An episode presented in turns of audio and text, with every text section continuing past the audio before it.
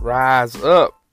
Welcome to Rise Up Radar, where we keep the Falcons on your radar. Thank you for joining me, Stan Parker, for another episode. Let's have a ball and show.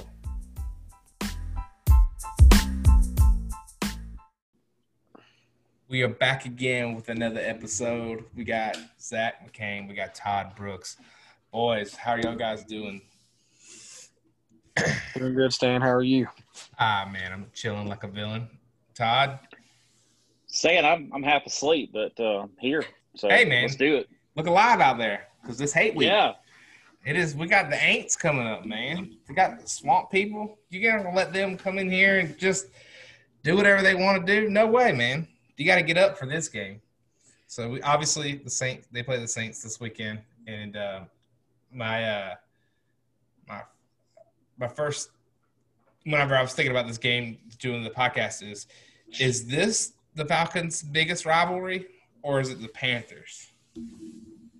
you can make an argument for either one. I, I personally think the Panthers are the bigger rival. It's been a more competitive series, um, but the Saints have a more, I think, a, a bigger flare of hatred Right. about them versus the Panthers. I think the Panthers is more of a friendly rivalry. What, what do you think, Zach? Yeah, I, I would agree with that. I think just off the top, uh, when I think of rivalry, I think the I think the Saints, um, and I think, and I don't know if it's just because more recent years uh, the Saints have had, you know, a, a little bit more success, and so that sort of lights a, I don't know, a different type of fire, I guess. Um, you know, compared to the, you know, compared to the Panthers, I'm I'm with Todd. I guess it maybe it's just a bit more of a of a friendly um, rivalry, even if it's been maybe perhaps a little bit longer, you know, longer lasting overall. Yeah, I'll definitely go with just um, my my vote would be the Saints, just because the amount of uh, like you said, hatred, the the vitriol that comes from Falcons fans to go to the the Saints. It's just so, dude, it's crazy online and everywhere else, and I'm not so sure that it translates on the field. It does a little bit probably of a rivalry of players getting after each other and Cam Jordan literally making a living playing the Falcons. Um, but I think it really is alive with the fans, and so that's probably where I would I would lean toward. Like you, I think Todd hit it perfectly. It's it's more of a friendly rivalry of uh, of the, the Carolina Panthers, and they're a little more classy than uh, those people down in New Orleans. So uh, I would I would go with the Saints. It's probably just the nastier and, and more the biggest rivalry. I guess you could have two rivalries, and uh, and for whatever reason, the Bucks. I mean, obviously you play everybody twice. For whatever reason, the Bucks have never been coined a rivalry. So Well, the the Bucks weren't in the Falcons division until 2002, so Mhm. that might be part of it. well, there you go. That I didn't even think about that. Uh, good Well- call, Todd. And I was gonna, and, and I would, I would like to hear, you know, Todd's, I guess, response to this. But I would, I, I feel like as far as the um, the rivalry goes, was it really much of a rivalry with the Saints? You know, before Drew Brees really, really got there. And it's nothing against Drew Brees in particular. I just think that that's kind of where the, I guess, the tide tide turned a little bit. Um, whereas I felt like in the early early two thousands, the um, and maybe the late '90s, I think the Falcons were probably the, you know, the better better franchise or at least had more success. Right. Well, in the in the late '90s, at one point, New Orleans was one of the worst teams in the league for about a five or six year stretch. I think the Falcons won something like 11 or 12 in a row against the Saints. And then, um, and Saints were good, you know, for a little while. They had uh, Aaron Brooks was their quarterback in the Mhm. early 2000s, and, and they were decent. But when Drew Brees came there, that was really that was a big game changer. From uh, And sorry, just from San Diego, right? They took a chance. yeah, he yeah he came from San Diego, and that's when they drafted uh, Philip Rivers. So they Mhm. traded Drew Brees to New Orleans, and that changed everything. And Drew Brees became Drew Brees in New Orleans. Really, I mean, he had good years at San Diego, but he became Drew Brees in New Orleans. Mm-hmm. for sure. For sure. So, um, so kind of diving into this rivalry. It's also a real hard word to say, but diving into this rivalry game, um, just I guess we can go around the room of like what's a matchup that you're excited to see or or something that you're looking forward to or the Falcons maybe have an edge on. But I mean, there's a couple headlines to go, but um, obviously, number one, I'm going to take everybody's easy answer is the quarterback situation. Drew Brees obviously is injured. He has a cracked rib and a deflated lung, which I don't think. Surely it's not still deflated. I don't know no one's doctor. No one's a doctor here. Although Todd or uh, Zach, you're closer than any of us to being a doctor. Um, surely his lung is not still deflated. But yeah, yeah, yeah. I don't. I, I'll be honest with you. That that's one of those things. I don't know. You know the recovery time for something like that, and if you you know if you go in there, you know with the uh like the the helium tank and, and pump it back up or what. But uh, no, I think that that's something that they you, you wouldn't you wouldn't want to leave it uh, you know uh, perforated or deflated like that for for a long period of time. So I would imagine that they you know got that that patched up and and addressed. Um, and uh, you know, so but but as far as recovery time, I don't I don't know. I mean, obviously you can play with a with a with a cracked rib. Um, but so I, I guess a lot of it would depend on uh, just the severity, obviously, but um, the the amount of pain, if there's any kind of loss in range of motion, anything like that. But um, bottom line, he's not playing against the Falcons this week, so yeah, uh, we don't really have to concentrate on it too much. So, just kind of in the same vein, did you hear about Tyrod Taylor um, earlier this year that they were giving him like he had I think he had cracked ribs and they were trying to shoot his ribs up of like with the good stuff, and they punctured his lung no, I didn't. I didn't know that. Yeah, that happened wow. like earlier year. He had to like go. They, I think it was halftime. I don't even think it was in the game. And now I could be wrong about that. You know, will fact check me later. But it was like strange circumstance. No, it was the warm ups before the game. I, they're at the stadium. They were like, "Hey, man." Hit me on the side here with some rib juice. And then they stuck him all the way through, skewered him to the lung, punctured his lung, had to go to the hospital. That's wild. That is um, wild that's that's hey 2020. I, that's, that's, that's, I was about to say I can I can't say I've ever heard of uh yeah that's pretty that's 2020 for you there um that's pretty bizarre. Yeah. So the, obviously the the quarterback situation is is one to watch for, and there's no way it's going to be Taysom Hill. We've established that it's got to be Jameis Winston, right? Well, unless he steals lobsters from Publix again, and uh, probably. Dude, listen, there is a montage. Yeah, that's horrible, by the way. Uh, we're still bringing that up. Um, and go to eat a W.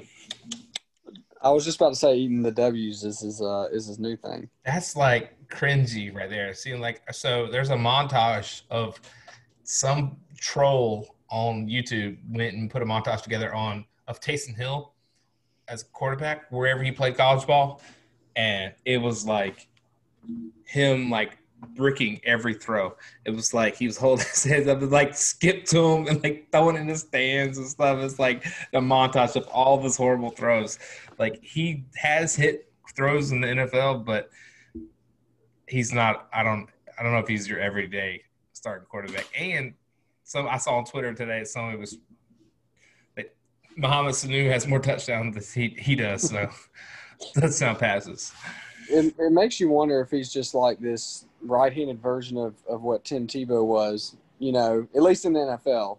Um, I, you know, I obviously being a Georgia fan, um, I don't I don't want to sit here and give Tim Tebow too much credit, but um, and I know that a lot of his touchdowns in college were were rushing touchdowns, but um, you know he had a he had a good arm and he was fairly fairly accurate. Obviously, they just could never uh, he can never make things work uh, in the in the NFL. But it just makes you wonder if you know is, is Taysom Hill just this you know wannabe right-handed Tim Tebow? Right. Well, Tim Tebow was very good in college, but he was a lot better in college with Percy Harvin at receiver than he was without Percy Harvin at receiver. Right. He had a real weird sure. um, hitch in his delivery. Yeah. If I he had, he had a long delivery, it came down to his waist real weird release point, just uh, inconsistent mechanics. And then, I mean, in college, you get away with that. And in the NFL, you can get away with it. If you're good enough, Philip Rivers throws three quarters. He doesn't throw behind the ear, you know, you know, behind, you know, typical put mustard on it. He throws. Brett Favre is notorious for throwing a touchdown left hand. Obviously, there's some like, but he had him like this per the scouts. I'm not a quarterback whisperer, but per the scouts, they had he had like a throwing mechanic that he just couldn't get over the hump. Is he still playing baseball? By the way, is he still yes the Mets? Yeah. Minor league, yeah. Minor league, yeah. Um, so with this quarterback situation of Jameis Winston, uh, no doubt getting the start, that changes. Does that change the way you play this this team? Like when you walk into with Drew Brees, you're getting something different than when you're walking in getting Jameis Winston. How how do you think that changes the defense? I honestly feel like, and, and you may laugh at this, but I feel like that the New Orleans Saints can actually be more explosive with Jameis Winston at quarterback at this stage than with Drew Brees. Because Drew Brees at this stage, I mean, he's he's a fairly average quarterback at, at his age now. I mean, I think Jameis being the younger guy, let's see if he's got some decent coaching, some development under his belt, and maybe he won't come out and throw a bunch of interceptions for a change. But Jameis wasn't a bad quarterback at Tampa Bay. The problem was he just had way too many turnovers. Yeah, which uh, in a little bit of a challenge that, that factors in of being a bad quarterback. Uh, it's decision making, but uh, like you said, very talented, and um, mm-hmm. I I agree uh, with what you said that they got a chance of being more explosive.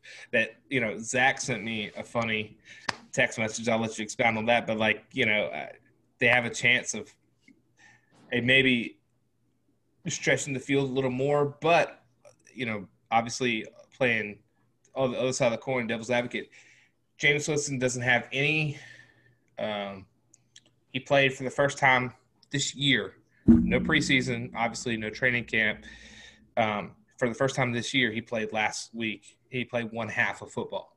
So, like, maybe getting his NFL legs under him, maybe getting some timing with his receivers and what have you yeah, obviously he's got a week of preparation right now with running with the ones, but that could factor as well of like minimizing the playbook.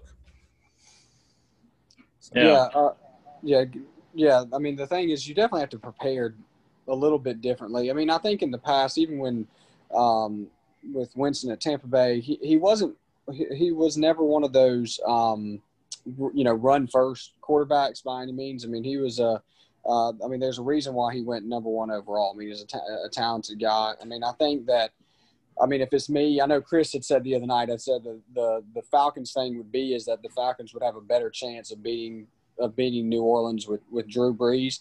Uh, I don't know if I would necessarily go that far. I mean, I think that that Drew Brees has obviously had, even at his age, he's had his success against the Falcons. Um, I think the Falcons have a little bit better of a chance against um, against Jameis Winston um, I think just going off of what you were just saying, Stan, in regards to just you know the the lack of, of preparation, the lack of experience with the guys that he's got. I mean, he's got a he's got some talented receivers, um, and I get if Stan, I'm assuming you're talking about the one with uh, the text message about Slant Thomas. Yeah, that, you know, not, you know, he's now has permission to you know run more than a four yard slant.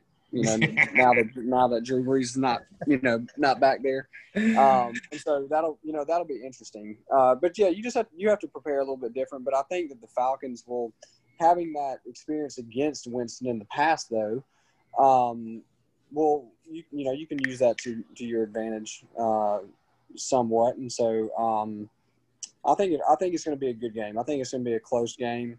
Um, I don't I, I don't expect Winston to have a career day as Todd is predicting. Uh, you know, a six touchdown game, but um, you know, we'll see.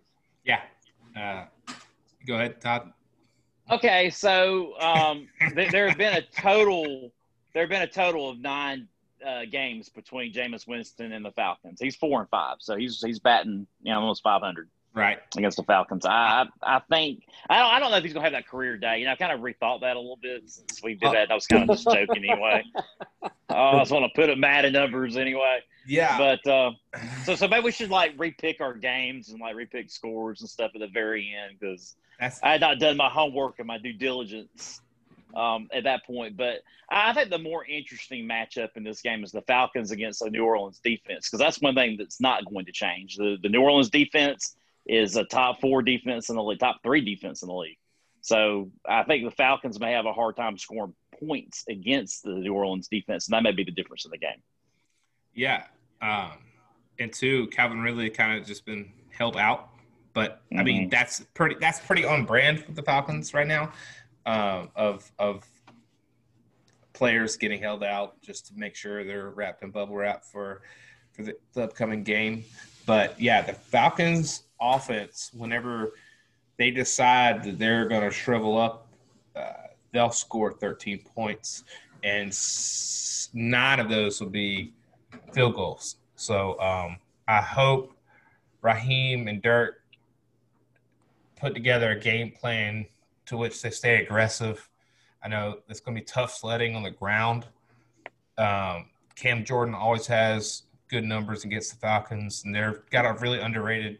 They've, I mean, Todd laid it out right there, but they got a real underrated defense, in, in my opinion. You don't think of, you know, think of the Aints, you think of a porous defense, and they're just going to outscore you, but they're a little, built a little different this year. And um, Lattimore is is uh, got a pretty good secondary, so yeah, uh, Matt Ryan. Hopefully, Matt Ryan is at his best when he's getting everybody involved. Mm-hmm. Although, when Julio has his classic Julio games, life is easy for everybody, and so he can go to other other of the people when he's got seven for 160. Um, but Matt Ryan's at his best when he, everybody's got three catches, you know. So I, hopefully they get back to that that keeps everybody kind of on their heels as well. So. Yeah, yeah. I, I, think I think that Matt Ryan has got to have um, not a career day, but I think Matt Ryan's got to have a 300 plus yard day, uh, maybe like a three touchdown type thing, uh, you know, type day to I, think to beat New Orleans, and I think he can. Um, but it, as we've said all year long, I think you were sort of touching on it, uh, Stan. The the running game's gonna. It'll be interesting to see if we can get um, the running game going. But uh, I think that Julio is going to have to have a have a, a big game, um, and I think you know Matt Ryan's going to have to continue to do what he's always done, like you were saying, spreading the ball around. Uh, but we're going to ha- definitely have to have uh, him him have a have a pretty good game, I think, to have a chance. For sure. And this is the best defense that we've faced this season regardless of, of how you feel about any other teams that we faced off with. I mean, we really only have two to compare. We yeah. have Green Bay and we have Chicago. Chicago. Green Bay Falcons really struggled to score against the Bears. It was good until it wasn't. Right. Three and out in the fourth quarter. That's right. Mm, man, I just I repress a lot of those memories for for uh, the beginning of the season. I just forget how how full of hope I was um, they come, it all comes flooding back to me. But yes, um, this that's a good point, Todd. I didn't even think about that. This will be the best defense they've played to date. Uh, they got a couple more on the schedule that are pretty good, but yeah, this is uh, going to be a good one. And then on the other side of the ball, the reverse that matchup, you've got Alvin Kamara versus the front seven, Deion Jones. And so obviously there's headlines there with Deion Jones. Let's see how how did Dave Archer put it? He said that Deion Jones is from New Orleans playing in Atlanta, and Al- Alvin Kamara is from Atlanta playing in New Orleans. So um, uh, they they they they'll be attached to the hip uh, all game of trying to outdo each other. So I think Deion Jones is, matches up physically well with Alvin Kamara with speed and coverage, uh, but Alvin Kamara is very dangerous, and I kind of would like him to get a lot of receiving yards. Maybe not, maybe not score too many points, but like touchdowns, maybe some garbage touchdowns. But I would like him to catch the ball and run the ball a lot. Uh, he's on. I think you can. I think you're, you're going to expect. I think you'll expect a um, a busy day for Alvin Kamara, and I'm not necessarily saying that he's just going to go off, but I think that he's he's one that can take a lot of pressure off Jameis Winston. Uh, and I'm and I'm speaking more specifically just through through the air, just out of the backfield, throwing throwing it to him. I think that uh, he's a great safety blanket to have for him. Um, and and Alvin Kamara, I wouldn't say that he's had uh, like an outstanding amount of success against the Falcons in his career. But I mean, he's you know he, he's dangerous for anybody. Um, so I think he'll be he'll be utilized uh, quite a bit. For sure. Um, and then um, I think that's really all the like specific like matchups that I've been looking forward. I've been really looking forward to the Deion Jones versus Kamara. Todd brought up a good point about their def- the Saints defense against um, the Falcons, and hopefully that offensive line. Speaking of offensive line, kind of just off of my notes here.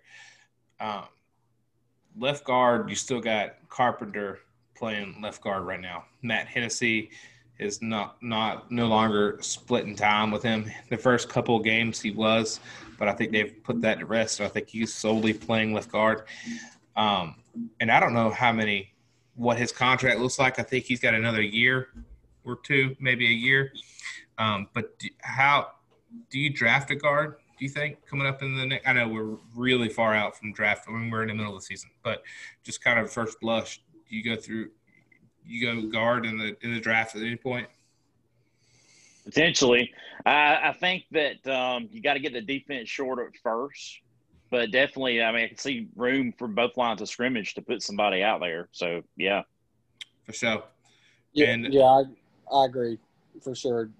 Gotta gotta adjust the, the defense first, but I mean, um, yeah, I mean, I think any time that you can, um, you know, beef up the that line just with depth, um, I think it's that's never a bad idea. I don't think the, but no, just please Atlanta, don't don't draft a, a guard first round. Just you know, just And- please. I was looking at it uh, again, um, not through through mock drafts and kind of just looking at the roster. That um, another big need that we haven't talked about on the show is um, a major need is coming up is safety. They uh, they really not only are they thin because everybody um, you know everybody's a walking medical bill, but they um, so Ricardo Allen might be a cap casualty. Got Keanu Neal coming to the end of his contract, and obviously Jaylinn Hawkins has just got there as a rookie. But the other safety, Damontae Kazee, you got to make a decision on him sometime soon. So I think um, you're gonna there's going to be a need for inevitably at least one safety coming up. So look out. We might be Yeah. a safety corner, not a safety corner in the uh, in the first round there, Todd. Uh, that makes you happy, and I hope I'm- we I'm- Yale or no. We don't need to do that in the first round. We do not need to do that in the first round. I know you're just joking by mentioning Yale or Fresno State, but it would be like the Falcons to do that. And that would just, you know, if we did that, I would say to myself, I don't think we're any better off than we were under the old regime because that would just be insane to do that. When we need pass rushers more than safeties. I know we're thin in safety, but we need pass rushers. Right. Yep, I, I agree. I totally agree. But just to float this out here, way too early to be talking about any of this stuff, but it's entertaining just to get your thoughts. Second round, Richard LeCounte. I was just about to say, there's a guy up in Athens, where's number two, that I think, um, yeah. I mean, I, I don't know, I don't know what Todd's opinion on it is. Um, I could see him lasting until then, till the second round, uh, especially with this, you know, most Mhm. recent injury that he's had. I mean, I could see him lasting till about the, I guess, approximately that would be, you know, around the 40th pick or so, maybe. Yeah, I would love that and that Yeah. would be appropriate the second round, not the first round. Richard LeCounte's also a good leader, and that's something that the defense really could use as somebody kind of just to anchor the defense. And he, I think he would really fit that mold. But yes, you're right. He would slip more than likely because of this accident that he had on the moped. Um, I could, I could see him falling. And if he's there in the second round, if the Falcons even have a second round pick, I don't even really know right now. But if they do, then yes, they should pounce on it. Okay. One little note. Um, I have some questions about the the accident, but you're talking about if they have any picks. I read a article today that um, the Falcons are in line to get three compensatory picks in 2021. So they get an extra. They get three extra picks in 2021 um, for Tatnick. I had no clue. I'll do some research again. Um, t- Zach sent me uh, last time we couldn't remember how to do figure out how to do waiver wire. I I figured it. I mean, I read the article. Seems pretty self-explanatory, but uh, they're going to get three extra picks in this coming up 2021 draft. They'll probably be fifth and sixth round picks, but is it for blow? Is it for blowing those three games early in the year? Is that is it just the NFL being nice? Right. They're like, you know what? Y'all are terrible. Y'all need to get back in the fold. And they probably sent in oodles of put picks to the Jets too. They're probably going to look like the Oklahoma City Thunder. They're going to have 25 picks from here to for the next five years. But yeah, no, um, I, I don't. I think I don't know how they award those, but they're in line for it. But back to Richard LeCounte. Um, he was on a moped. I thought he was in a car accident. No, he was on a moped. He got hit by a car. Mm-hmm. Where? Like, um, I'm thinking it, it was pretty soon. Like they had just gotten back from the game against uh, I don't know who were they playing that weekend. Kentucky. I can't even remember. Yeah, they're playing Kentucky. They got back and he was leaving the Butts-Mehre building, and so I think it was like probably in the Lumpkin Street area where he got hit. Whoa! Like in town. I'm thinking. Yeah. Like, oh man. Yeah. Okay. Boy, I bet you that guy feels real bad, huh? Um, Unless he was a Gators fan. Oh my gosh! All right, moving on from that. Um, back to the man. uh, spoken like a true uh, Georgia boy, Todd. I'm not mad at you for that. That's um. Yeah. mm Yeah. Anyway, back to this matchup here. Um, Drew Brees. How old is Drew Brees? Does anybody got a shot? Um, ancient. He's ancient. I think. I, I think he's. I think he's uh, 40 because he. Now I saw Drew Brees play in college because Purdue played Georgia in the Outback Bowl January 1st of 2000, and I and he was a uh, junior then, and he still had one more year, and he led. Yeah, he led uh, Purdue to the Rose Bowl the next year, and they lost to Washington, I believe. So his last year in college was 2001. So yeah, it's been 19 years. He's 41 years old. So how many? So is this dream? Is this my main question? What I'm getting to is, are in it was this is this Drew Brees last year? Do you think? Think he retire after this year? Is this the last Falcons Saints matchup that, or I guess next one if he plays? But if I were Drew Brees, I would retire, especially after this latest injury. I mean, he's just getting too old to be out there and doing this stuff. It's too physical for him at this point.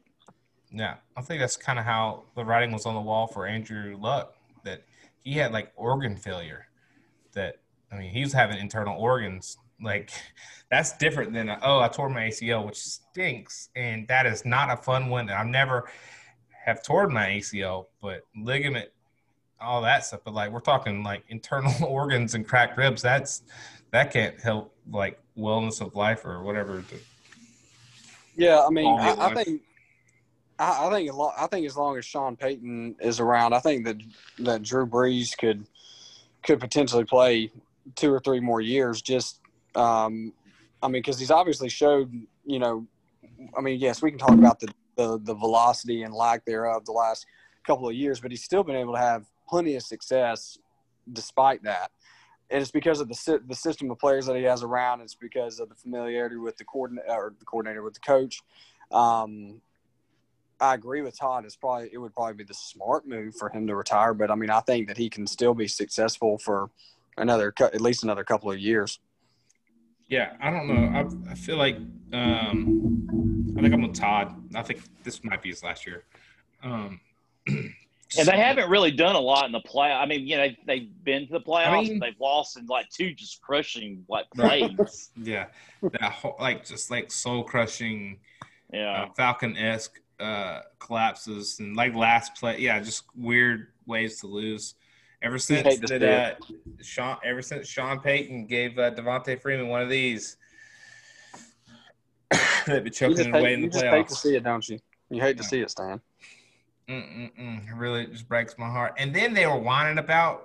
Remember they their season got cut short on a a blown passing interference call, and Peyton Manning they had parades and everything else, took it to the board and got rules changed, and he's such a crybaby. Get out But that was but but that was the but the the ironic thing was is that it was that game that right got that rule changed, and then the very next year.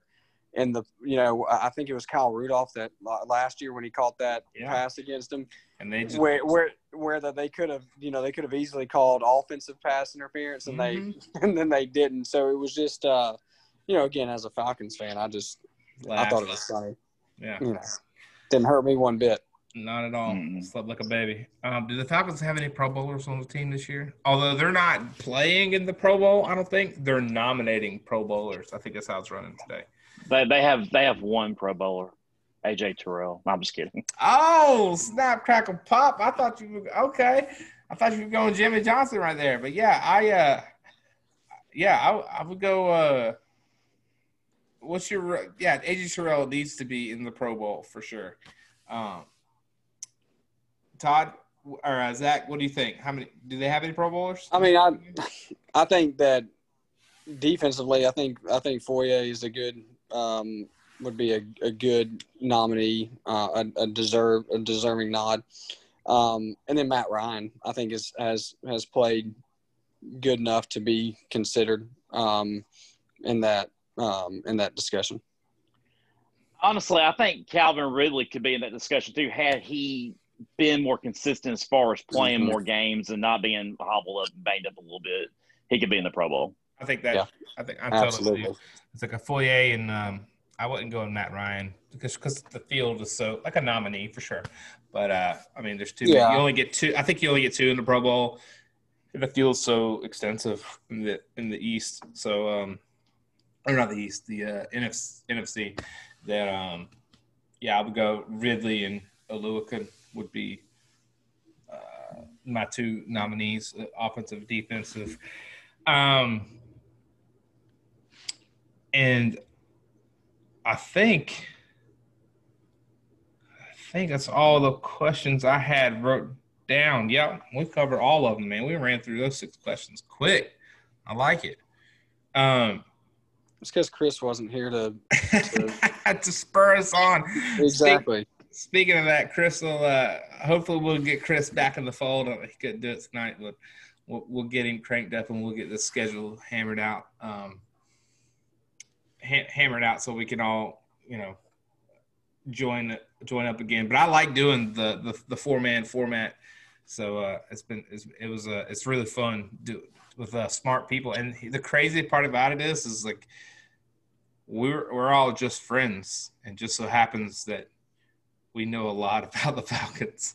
It's like I did not like send out an email. It's like, do I have any Falcons fans that want to come on here? Like we was like legit friends, and like like y'all are right there as smart as anybody of uh, covering this stuff. So it, it- it's been really cool. It's been you know we've got uh, Rise Up Radar has this is episode number thirty eight.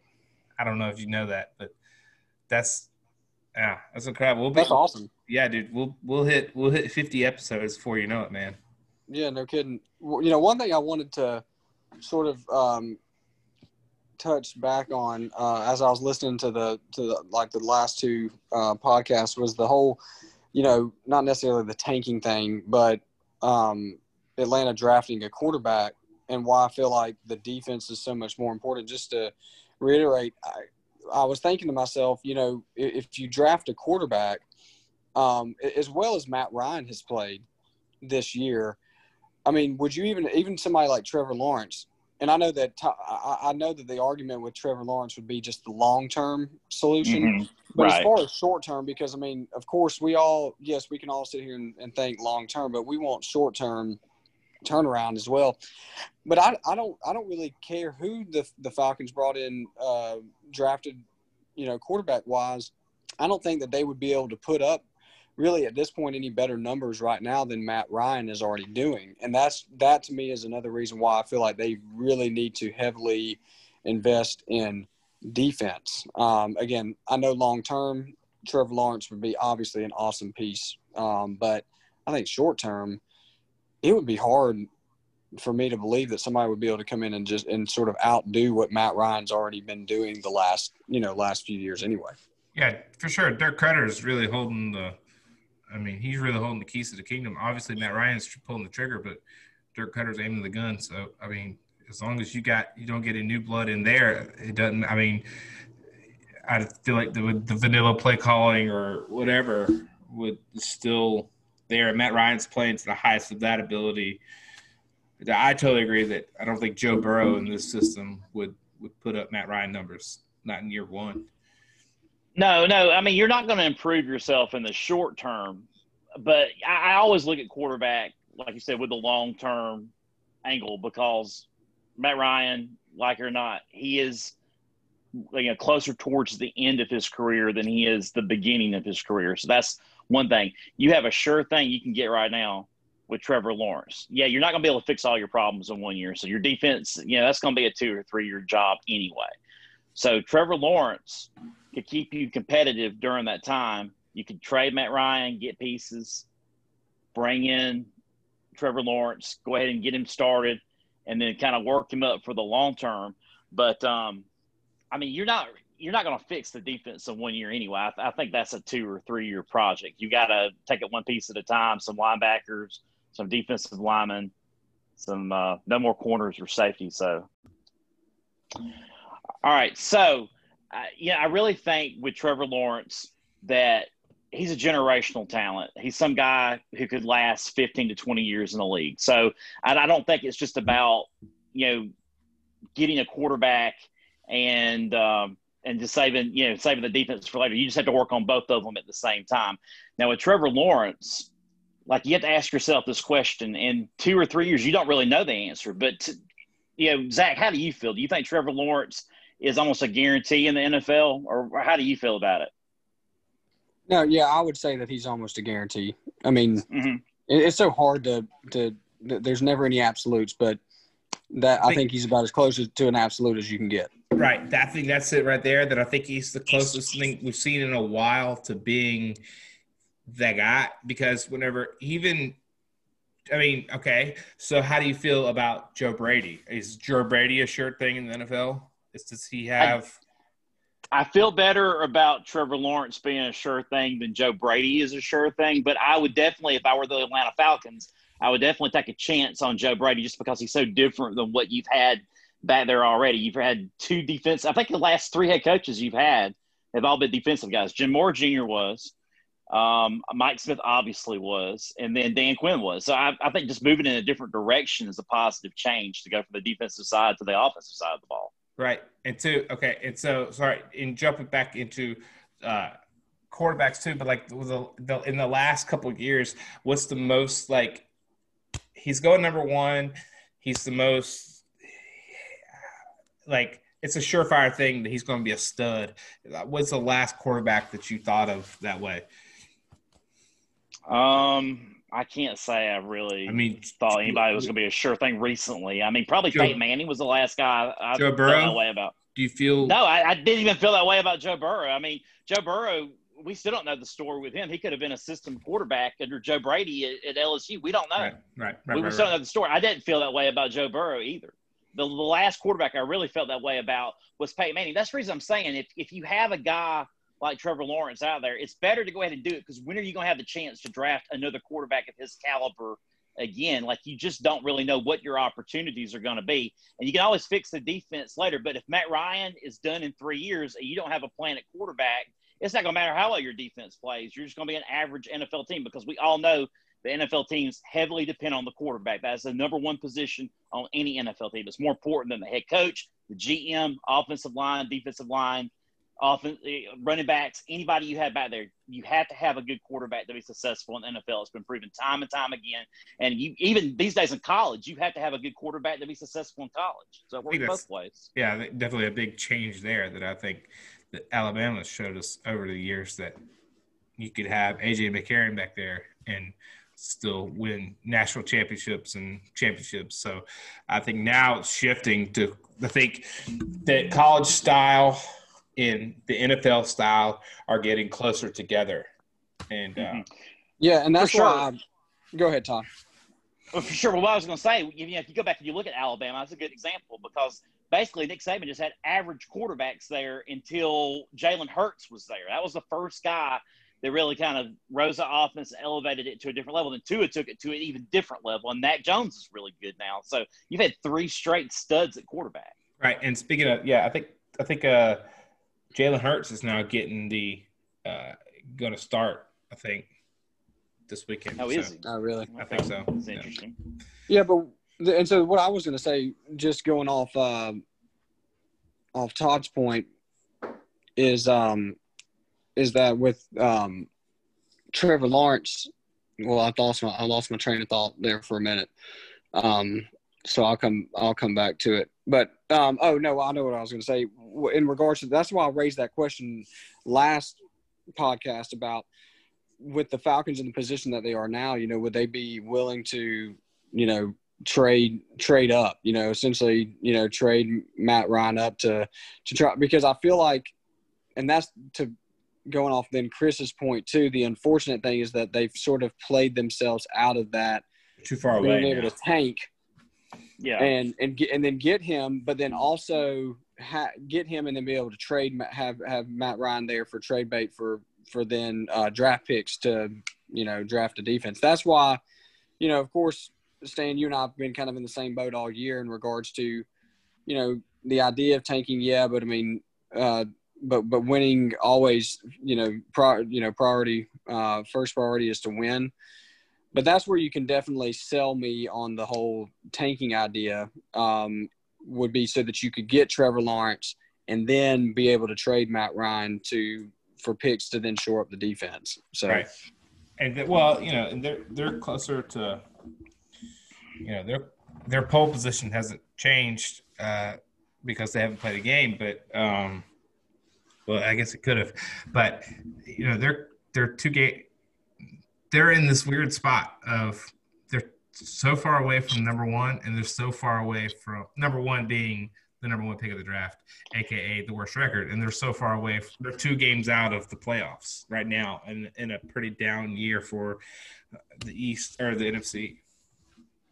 But I, I feel like this is different than with the Julio thing, though, because I feel like you could potentially trade Matt Ryan to whoever has that number one pick, the Jets or whatever, and trade a number one pick. And that might be enough to get Trevor Lawrence, possibly. It might take more than that, but I, I think you could potentially do it off of that. And that to me would be worth it.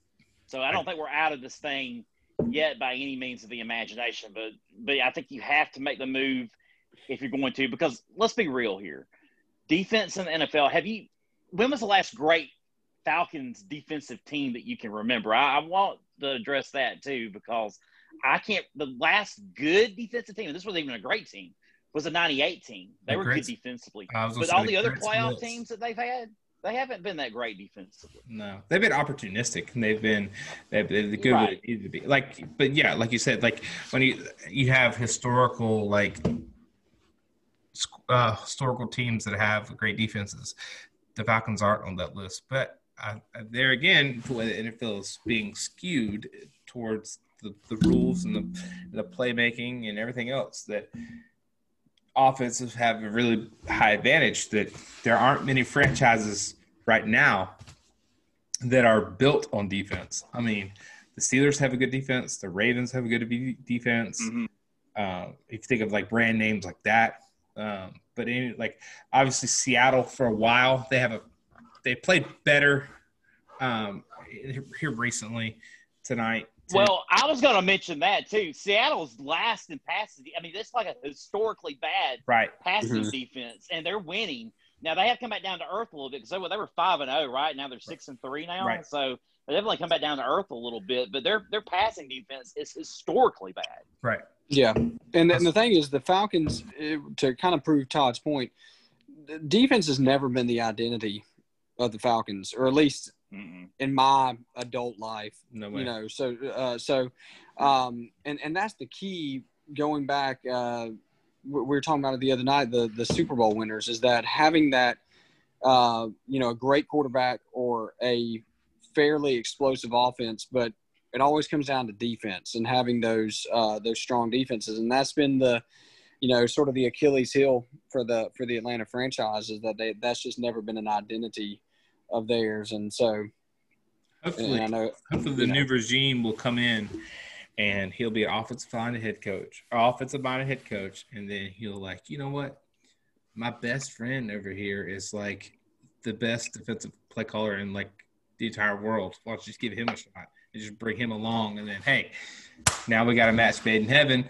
Now we got a good defense and well, a good scheme, because I think a lot of what Raheem Morris has done is I think he's like stripped away a lot of like complications and say like, hey, why don't we just blitz?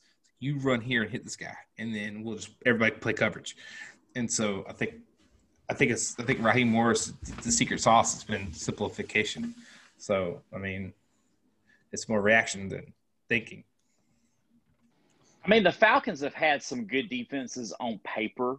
I guess like the stats said they were better than what they really were, but like a good example of that would be like the 2011 Falcons team. But the offense camouflaged a lot of the defense's deficiencies by having that really good ball control offense, So- and then they get into a playoff matchup. Well, maybe it's a 2010 team. They get into a playoff matchup with the Green Bay Packers, and the Packers just blow them away within you know five minutes of the first quarter. But William You weren't even in Moore and. William Moore and Sean Weatherspoon.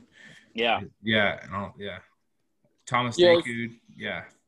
I, I think yeah, I think with Atlanta, especially this year, it's you you clearly you don't have this these name brand players. I mean, obviously we can we can argue. You know, you got Grady Jarrett, you got Deion Jones, you got some some guys there, but that's what I think is maybe where he Morris is doing is I, I don't know if it's if it's just simplifying things or I think you just have to kind of change it change it up a little bit. Um, you, you gotta you have to you have to mix it up. You got to be a little more creative with the again that that lack of um, you know I, I don't want to say lack of talent, but you know what I mean. Yeah. You you definitely have to you got to be a little bit more creative with those guys to to to maybe you know wreak a little bit of havoc. For sure. All right. So we've covered the draft, covered our quarterback situation. We've covered this the Saints game coming up this Sunday um, at one o'clock. Saints and Falcons at Mercedes Benz Superdome. Is that correct? It's away. And um, we're gonna now we're gonna do score predictions because Todd predicted. I have the official list this time. And, uh, I decided to write them down this last week because Todd's prediction was the most outlandish prediction I've ever. I don't know what time we recorded that thing, but uh, Todd must. I don't know what Todd was doing, but uh, he said. Todd said it was going to be 51 31 Saints. Zach went with 30 27. Chris went with 30 24. And I went 28 23. So, Well, you might remember, Stan, that's not the first time I've picked another team to score 50 points on the Falcons. I've probably done that at least twice this season. I remember I picked Green Bay to score over 50 points against the Falcons. I think I had that one like 59 to 17 or something. yeah, it was, It was, it was on up there. yeah, it was it's, it, your disdain for the Falcons defense just uh, it comes through in picking these numbers or picking these games. All right, so Todd, give me your uh, give me your official up, amended uh, store, score prediction. Okay, so I still think the Saints are going to win the game. I was going to and pull that out right there, but I think it's probably going to be more of a 24 to 17 type game. I'm going to Okay, give it a touchdown edge. Yeah. I, I think the defenses are going to hold in this game. I think it'll be more of a defensive struggle. All right, so Todd's going 24 17 Aints. All right, Stinky Town. Zach, are you staying pat or you want to update yours? No, I'm gonna, I'm going to stay 30-27. 30 I think it's 27. gonna- yeah, I think that the the Falcons defense will will come through in the clutch when they need to the most late in the game. I think maybe cause a a couple turnovers. Matt Ryan has a couple touchdown passes at least, and uh, in a you know a 300 plus yard game. Yeah, I, I agree. I'm almost I'm gonna say pat. I think I liked a lot of what you said. Um, I'm gonna go uh, 28-23 uh, Falcons. AJ Terrell gets a pick, um, and uh, They walk away on the last drive. Uh, it always I don't know what the what the stats are, but the Falcons always seem, seem to not have the ball in their hand in the last minute. So um, the defense stands tall and they win the game because of in spite maybe not in spite of the defense, but with a defensive stand. So. But just in case Jameis Winston does have a like a career Madden game or something, then you, are free to tell me on Tuesday that I should have just stayed with my pick and my original fill in the game. So right. So no, don't worry. I to scratched it out so we don't forget the numbers. I just kind of just moved it over a little bit. So I, I remember that. Oh yeah. yeah. Yeah. All right, boys. It was fun tonight. Uh, anything else for the people? No. All right. Good just deal. looking forward to a good game. Yeah, looking forward to a good game. This is good. I'm I'm actually looking forward to a lot of these games. I'm like, my heart. Uh, but I, this rivalry game, you know, I just I think it's going to be a good one. I don't think it's going to be a blowout. I don't think it's going to be a boat race. I think it's going to be tight. And so I'm looking forward to a good game. Kind of had a week off from uh, watching some football, and uh, yeah, uh, go Falcons, rise up. Yeah, it's rivalry week, and um, yeah, I'm looking forward to it. Watch yeah. the Falcons game. Get ready to prepare your Thanksgiving feast for the upcoming week, and uh, that's right. Let's go. Let's do it. All right. Falcons fans, rise up, rise up, Radar Nation. If you like what you heard tonight, go ahead and like us on Facebook, follow us on Twitter, subscribe to us on Apple Podcasts or wherever you get your podcasts these days. Um, we uh, publish our podcast every Tuesday or every Wednesday morning and every Friday morning, so they'll be available to you around midnight. And um, yeah, we're just looking forward to keep rolling, keep going, doing what we're doing. Uh, thank you for the support. And uh, until next time, fellas, rise up.